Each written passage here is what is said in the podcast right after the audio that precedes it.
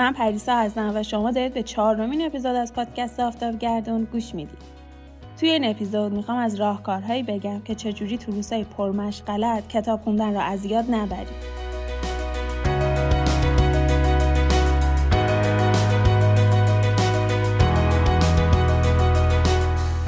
اول از خودم بگم اگر از سالها قبل می‌گفتن دوست داری بیشتر چی کار کنی من جوابم همیشه این بود کتاب بخونم دوران نوجوانی به کتاب ایرانی عاشقانه کشیده شدم و فکر می‌کنم هممون یک بار تجربهش رو داشتیم.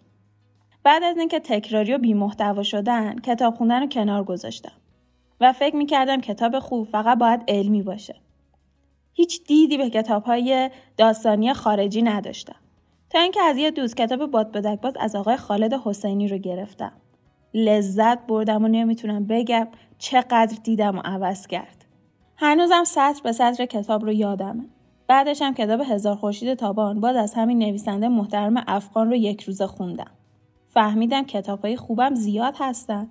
پس رفتم کلی کتاب اما باز بدون تحقیق خریدم. دیگه کتاب مسئله جدای ناپذیر از زندگیم شد و زندگیم وابسته کتاب شد. من سال 97 35 جلد کتاب خوندم.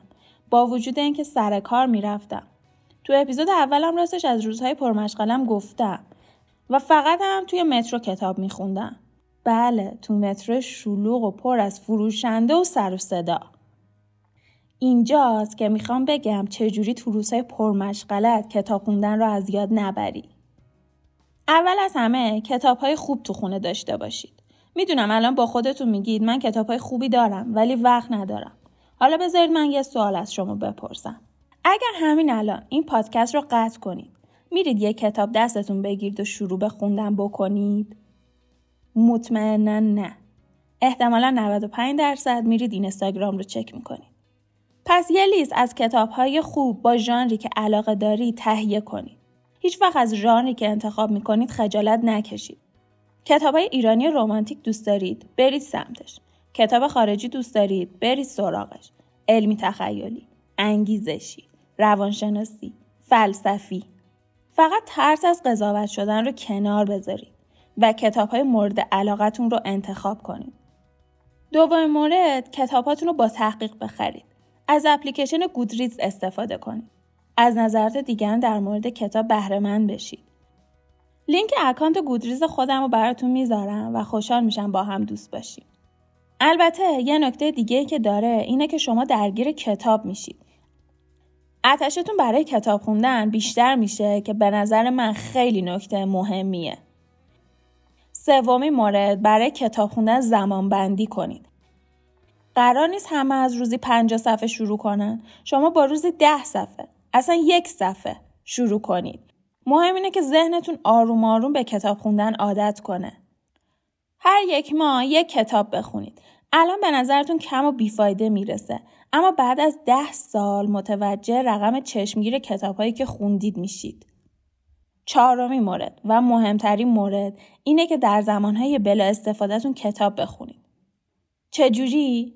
مثلا زمانی که تو سوشیال مدیا میچرخید کتاب صوتی برای خودتون پلی کنید. اگه screen time گوشیتون رو چک کنید متوجه میشید اگر فقط یک شیشم از زمانی که از گوشی استفاده کردید کتاب گوش می‌دادید تا الان چقدر کتاب خونده بودید و چقدر زندگی های متفاوت رو تجربه کرده بودید. مخصوصا الان که اپلیکیشن های مختلف کتاب صوتی وجود داره. پس از این زمانتون استفاده کنید. زمانی که من سر کار می‌رفتم نمایشگاه کتاب سال 97 رفتم و نزدیک به سی جلد کتاب خریدم. و برای خودم هدف تعیین کردم که من هفته یک جلد کتاب بخونم. کتاب هم بین 250 صفحه تا 400 صفحه بود. پس هر هفته شنبه تعداد صفحات کتاب رو تقسیم به هفت می کردم. خودم رو موظف می دونستم مثلا امروز باید سی صفحه توی متر کتاب بخونم. از خوابم می زدم و کتاب می خوندم. و چقدر شرایط زندگی رو اون کتاب ها برام راحت کردن. کسایی که کتاب می‌خونن می‌دونن وقتی مشکلات و فکرهای منفی میان سراغت کتاب چجوری آب روی آتیشه با کتاب خوندن شما زندگی های مختلف رو تجربه می کنید. درس های زیادی از کتاب ها، از شخصیت ها، از نویسنده ها یاد می گیرید. خلاصه از من به شما نصیحت کتاب این شی جادویی رو دست کم نگیرید. و اجازه ندید روزهاتون بدون کتاب ها بگذره. ممنونم که وقتتون رو گذاشتید و گوش دادید. اینجا همون جاییه که بهترین خودتون رو کشف می‌کنید.